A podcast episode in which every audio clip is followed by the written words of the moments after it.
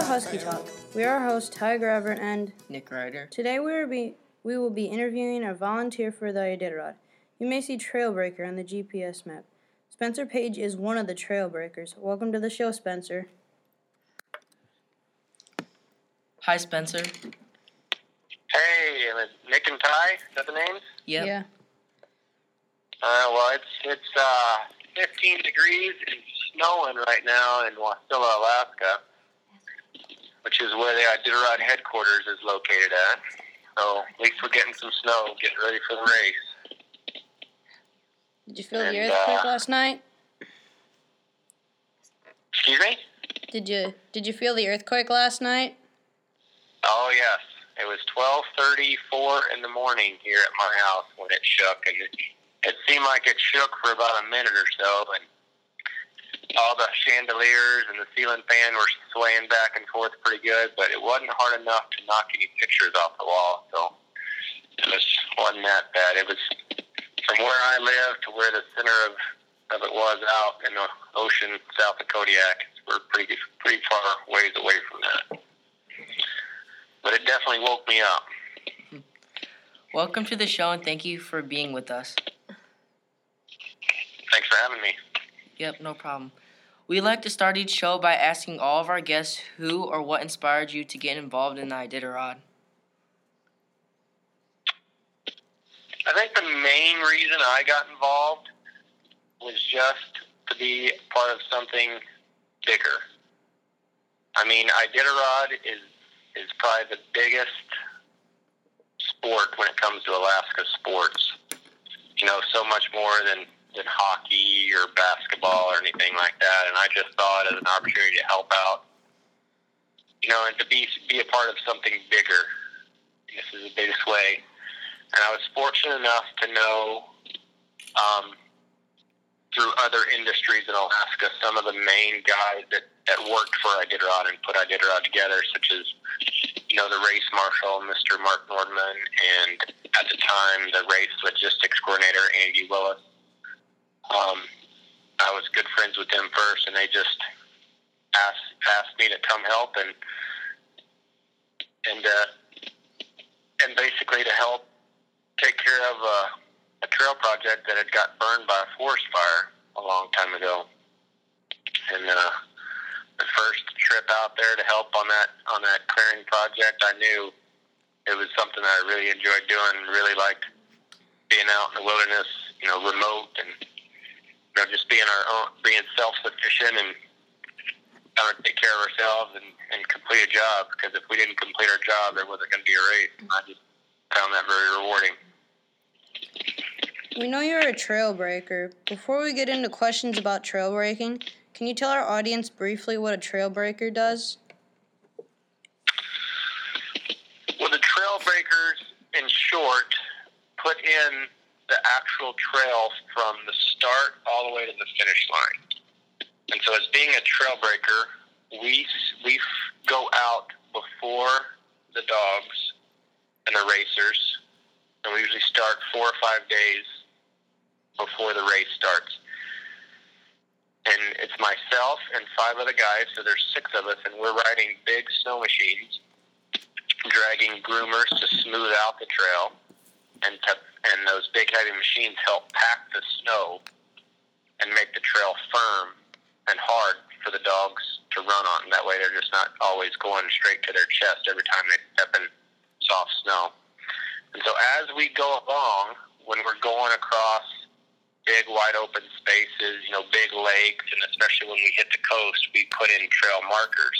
And basically, a trail marker is called a piece of lath, and the lath is, uh, if you're familiar with it, it's, it's surveyors use it. It's about a three foot long stick with painted orange on top with a little blue and reflector flag on it. That we put on helps mark the trail when you're out in big open spaces. And then when as we go through spots where we go through trees or go through sections of the trail that that have been burned through forest fires and there's fallen down trees and trees grow and bushes as snow falls on the bushes it pushes the trees over into the trail we cut all that out that way there's a designated trail for the racers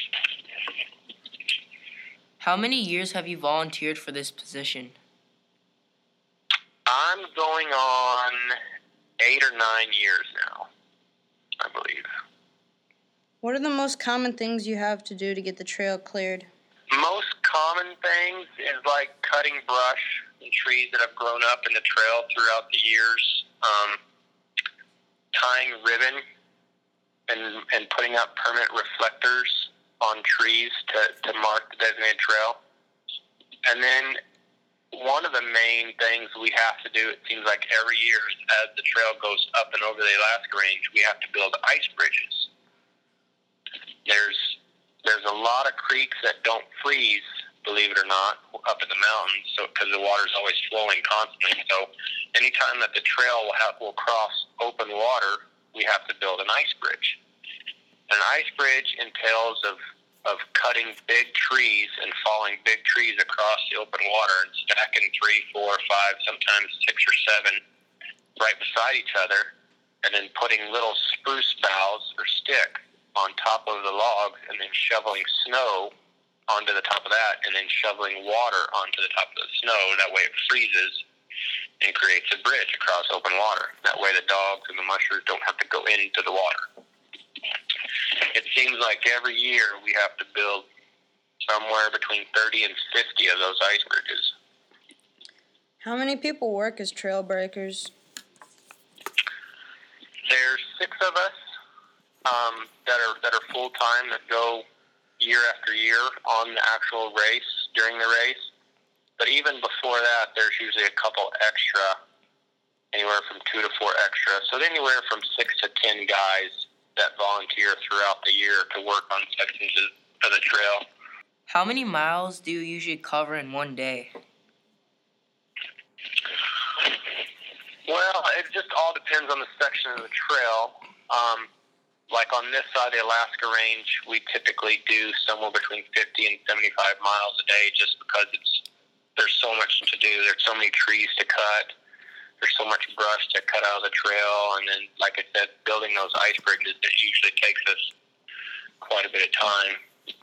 But then once we hit the once we hit the coast, we can usually do about 100 miles in a day. How long would you say it takes to prepare the trail? Oh, this year it's taken a little bit longer, um, but on average, I would say it usually takes 21 to 28 days. So anywhere from from three to four weeks of, of solid work to prepare the trail. What would happen if the trail wasn't ready in time because machinery wasn't working properly?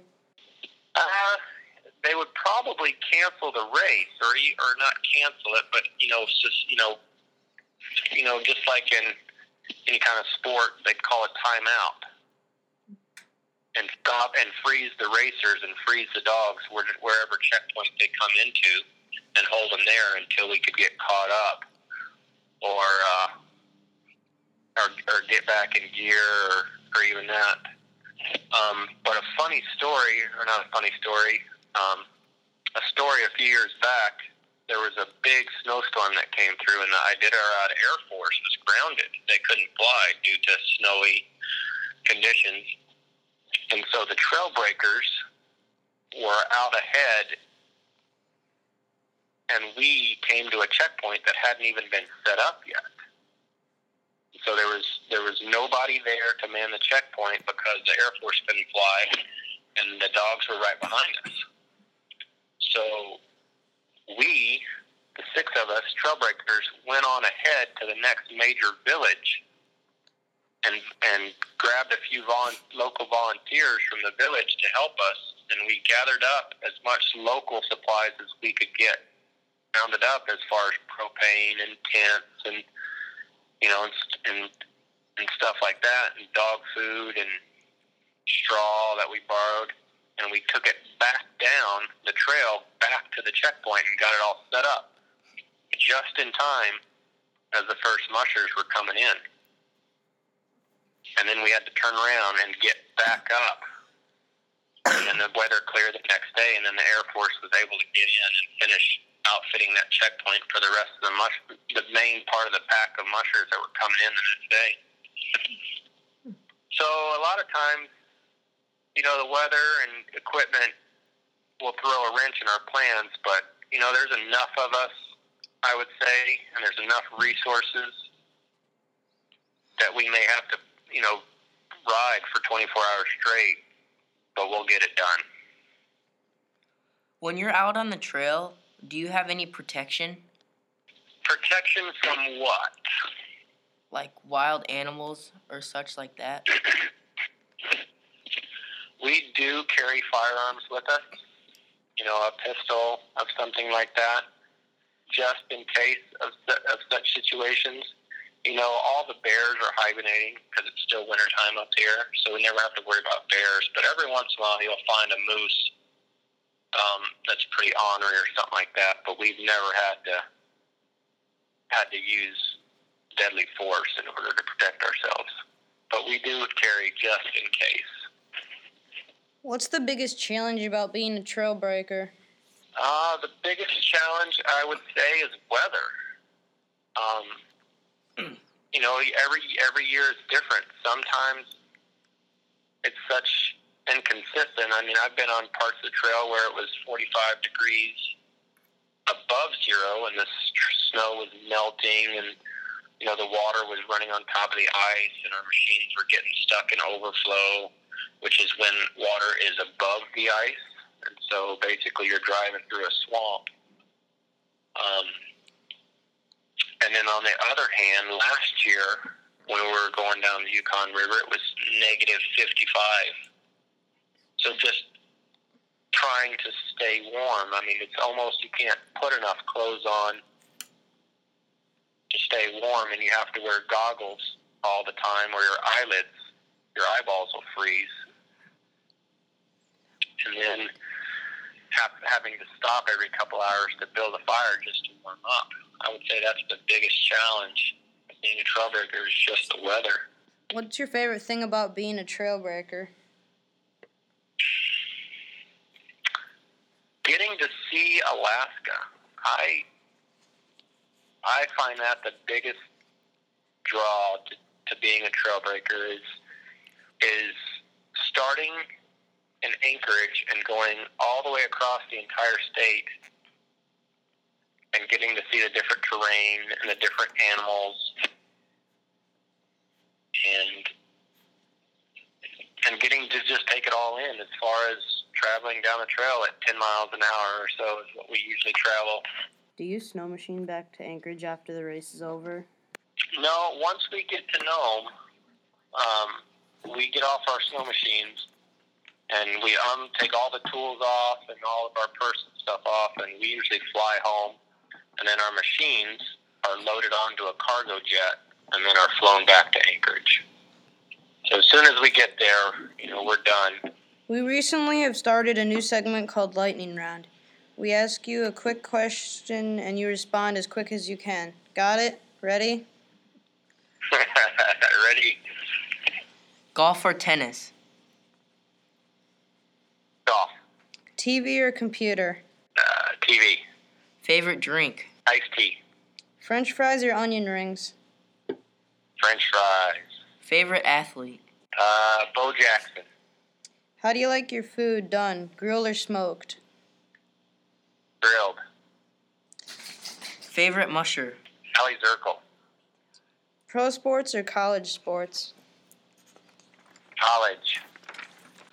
Our final segment of the show is what we like to call Mount, Musher Mount Rushmore. You know Mount Rushmore, right? Yes, I do. If you were asked to replace the four president faces on Mount Rushmore to faces of people who have made a huge impact on the Iditar- on the Iditarod, who would you choose? You can pick mushers, dogs, volunteers, or whatever you want. Ooh, I think I'd have to pick Joey Redington, Senior. Uh, Philip Isai, a local volunteer that passed away a couple years ago from Nikolai, Alaska. Uh, Mark Nordman, a race marshal. He does a tremendous amount of things, and uh, behind the scenes more than in front of the scenes, I would say. And then Susan Butcher, favorite musher of mine, had passed away. Thank you for your time and allowing us to talk with you, Spencer. Sure, thanks for having me. I enjoyed it.